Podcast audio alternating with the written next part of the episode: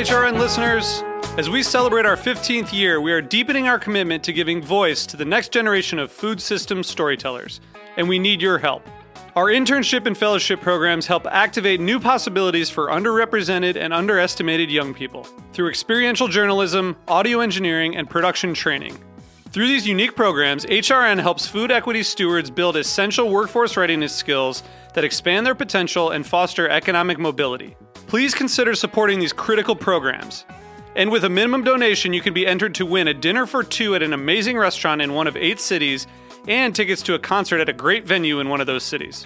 We have incredible partners across the country who have donated, as they also share our passion for helping to educate the next generation of food systems storytellers. Check out heritageradionetwork.org slash 15 to donate and enter to win today. That's heritageradionetwork.org slash 15 to donate and enter to win today. And make sure you donate before March 31st. Thank you.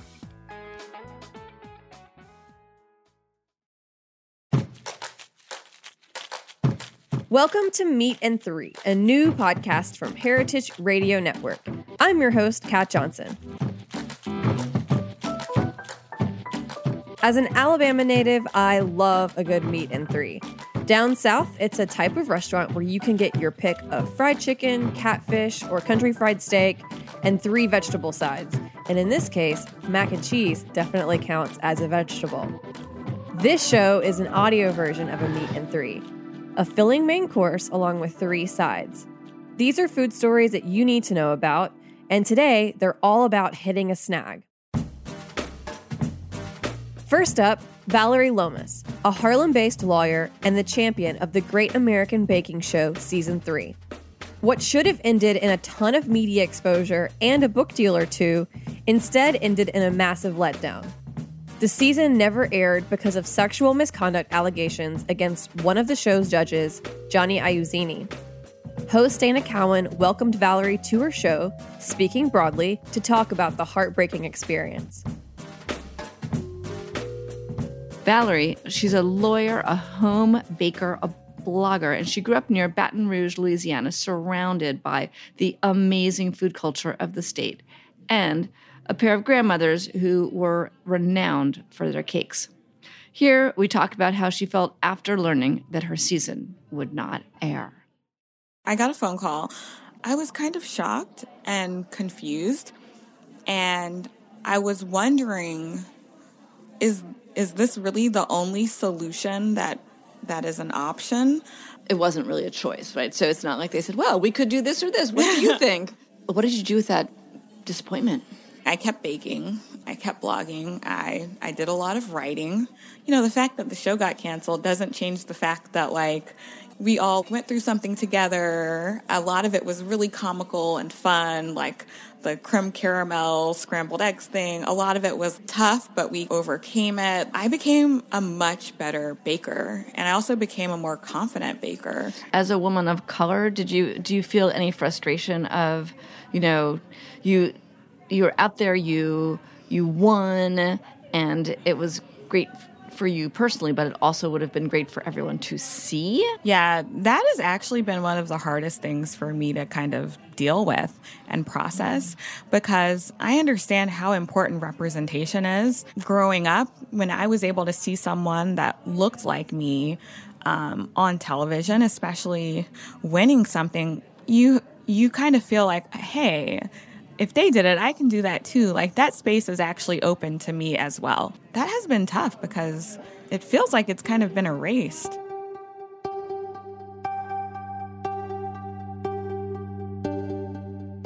You can hear more of Dana's interview with Vallery on episode 50 of Speaking Broadly here on Heritage Radio Network. On to a lighter note. Sometimes having a career that revolves around delicious food and drink means you spend a lot more time eating and a lot less time exercising. Our next short is about how one brewer turned his not so healthy lifestyle around and inspired others to do the same. Sam Lee has the story. Mikkeller is a Danish brewery that is considered one of the most innovative breweries in the world. Mikkeller's beers can be found in over 50 countries around the globe. And their running club? We are in 37 countries, and uh, I think we're two chapters from reaching 200. That's Soren Rung. He's president of the Mikkeller Run Club, which is based in Copenhagen. And full disclosure, I am a member of the Brooklyn Running Club. So, how did a craft brewery in Copenhagen start a worldwide running revolution? The uh, owner and founder of Mikkeller is called Mikkel Borg Bjergsø. He used to be a, actually an elite runner in his younger years. Uh, personally, I met Mikkel about, yeah, it's a bit more than 20 years ago now. And we went to school together to become teachers. Soren and Mikkel became fast friends. They started spending more time drinking and playing computer games, and Mikkel spent less time running. From one day to the other, he just stopped running. And he soon started brewing with his friend Christian Keller, who is the Keller in Mikkeller, they started brewing in Mikkel's kitchen in 2005. At a very early stage, the beer started tasting good, and yeah, and then it just moved on from there. It was pretty pretty amazing to to follow from the sideline. By the time he opened up his first bar in Copenhagen in 2013, the Mikkeller beer business was booming. But Mikkel wasn't training anymore, and he and Soren were not getting any exercise at all. So at some point, we found ourselves enjoying great lifestyles with a lot of great beer. And the outcome of that would be two chubby guys walking the streets of Copenhagen. So they started trying to go for runs together, but they didn't get very far. And they decided that if they got a group together, maybe then they'd be a little bit more motivated to run. We had the first gathering in October 2014, and uh, we just put a note on Facebook. Want to run with us? Let's meet at a bar. We said, if you show up, uh, we go for a run and, and we'll buy you a beer. For that first meeting, we were eight people, and we said, hey, let's meet next Saturday again. And then we met, and I think 28 people came around. And for the third session, we had the 100 people showing up. And that was when we started realizing, hey, man, this could actually be something. It turned out that the simple idea of combining a little bit of exercise with a little bit or a lot of beer and fun was something a lot of people were looking for, and not just in Copenhagen. I think then it just spread uh, around the world, and people contacted us and said, "Hey, what what what should we do?" And and then it's just been yeah, we're, we're still amazed by the, the support we're getting from from around the world. It's it's really truly amazing. To start a new chapter, there really aren't many rules. You must run every first Saturday of the month and give everyone who runs a free beer afterwards. If you'd like to add a chapter in your city, head to mikkellerrunningclub.dk. This has been Sam Lee for Heritage Radio Network.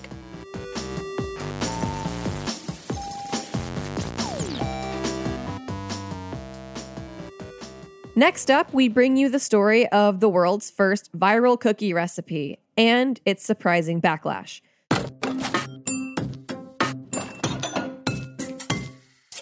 Alison Roman's salted butter and chocolate chunk shortbread cookies took Instagram by storm after her cookbook Dining In came out last October. Tons of people are obsessed with these cookies, but not every reaction was sugary sweet.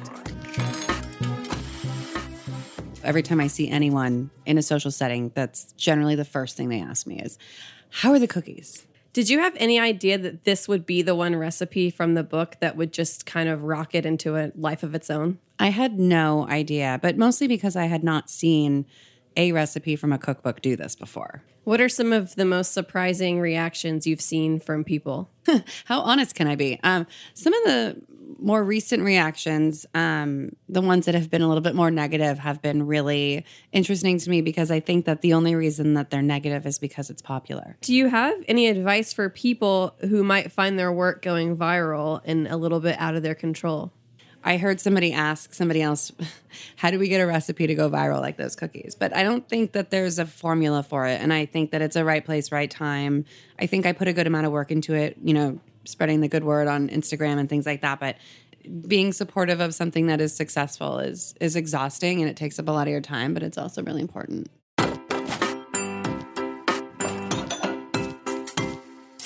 You can find the recipe for Alison's salted butter and chocolate chunk shortbread cookies online, but make sure you get your hands on her cookbook Dining In. It's full of recipes, and not all of them are cookies, believe it or not.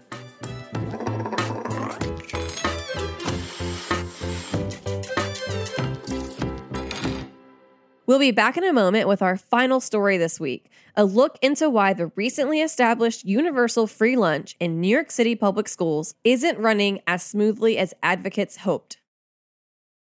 Patina Restaurant Group offers unparalleled service in New York's most iconic locations, including Lincoln Center, Rockefeller Center, and Macy's Herald Square. From meetings and presentations in the glass walled atrium, to galas in the renovated Palm House, and intimate wedding showers at Yellow Magnolia Cafe, your event will be perfectly imagined and customized at Brooklyn Botanic Garden. You can also enjoy a la carte brunch and lunch at the picturesque Yellow Magnolia Cafe overlooking Lily Pool Terrace. Chef Rob Newton and Chef de Cuisine Morgan Jarrett offer warm, distinctive cuisine with a focus on local vegetables, grains, and sustainably sourced meats and fish. Visit us at patinaevents.com. Welcome back to Meat and Three.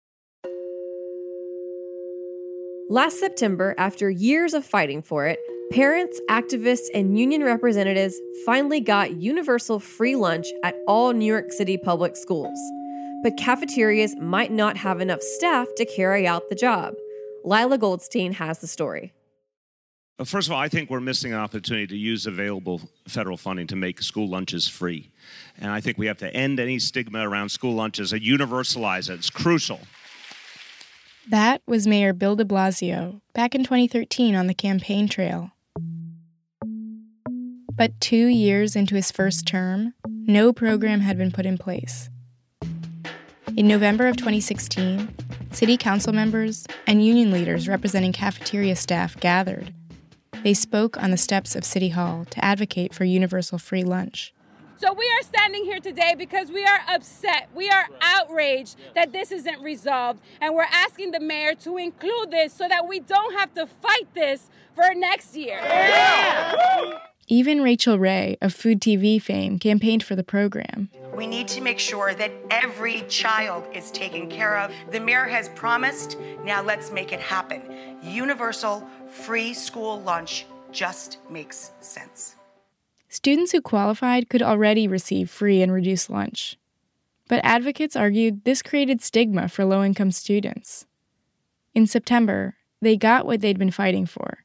At the press conference announcing the program, the president of the United Federation of Teachers, Michael Mulgrew, summed it up. And, and this is a this is a great day for New York City because now we're saying to everyone, we figured this out.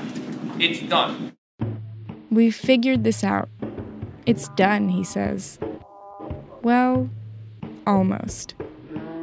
With the new program, the Department of Ed had increased the amount of kids they would serve, but not the amount of staff that would do the serving. I visit All City Leadership Secondary School in Bushwick, Brooklyn, to see how the new program is affecting one school. The cook, Joseph Jackson, brings me down to the cafeteria. He's wearing an apron, chef jacket, and cap, all with the NYC school food motto Feed Your Mind. He only has a few minutes to talk between prepping for lunch service and answering calls in the office. Luckily, I got a good staff. They're good, they love the work. Today, the team of five is here, but that's not always the case. In fact, I was supposed to meet with Joseph last week to talk about understaffing, but he texted me that morning to reschedule. He was short staffed. When we short half of the time, they don't send nobody. It's sad, but what can we do? We keep on complaining, complaining. She don't send nobody. Supervisor don't send nobody. So he tells me there aren't enough subs to cover all the schools in his district. Workers then call out more often because they feel overworked. And when a meal is free, more kids eat. When the breakfast is free all the way around, you get more kids. More and more, your numbers go up. Or everybody goes up in numbers. It's more work, but if we don't got the people, then what do you want us to do? I spoke with the president of Local 372, the union that represents school cafeteria workers, to find out more. Well, I'm Shaun D. Francois the first, um, the president of this lovely local 372. I, have always had a voice. I've always had a. Some people call it a big mouth, but I call it just a voice for the voiceless. Shaun got his start as a cafeteria worker at a school in Queens, then got involved with the local union chapter. He told me about his thoughts on the new program.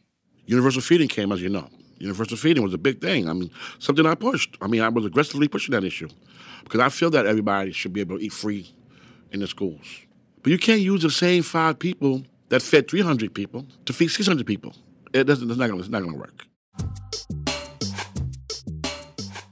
While he pushed for universal free lunch, the hiring process didn't happen until after the program was announced. It can take months for a new hire to get fingerprinted and have a background check before they can start at a school. Shaun thinks they should have done the hiring first. Or, put another way, I don't know how to say it nicely, but you you put your pants on after your underwear. I also spoke with Donald Nesbitt, the executive vice president of Local 372. He's been getting even more calls from workers about equipment breaking and being overworked. They have to serve more kids under the new program. And this past February, workers rallied across the country for Working People's Day of Action. Donald remembers one union member, a cook from a school in Queens, speaking directly to the mayor at the event. and she gave the mayor earful about what she was experiencing. Look, I'm I'm overburdened. I'm overworked. I don't get staff when people are out, and this is causing a tremendous strain on, on my body. The mayor has to hear that. So, after campaigning for years and finally getting universal free lunch, union leaders and cafeteria workers themselves are now asking for the resources to carry it out.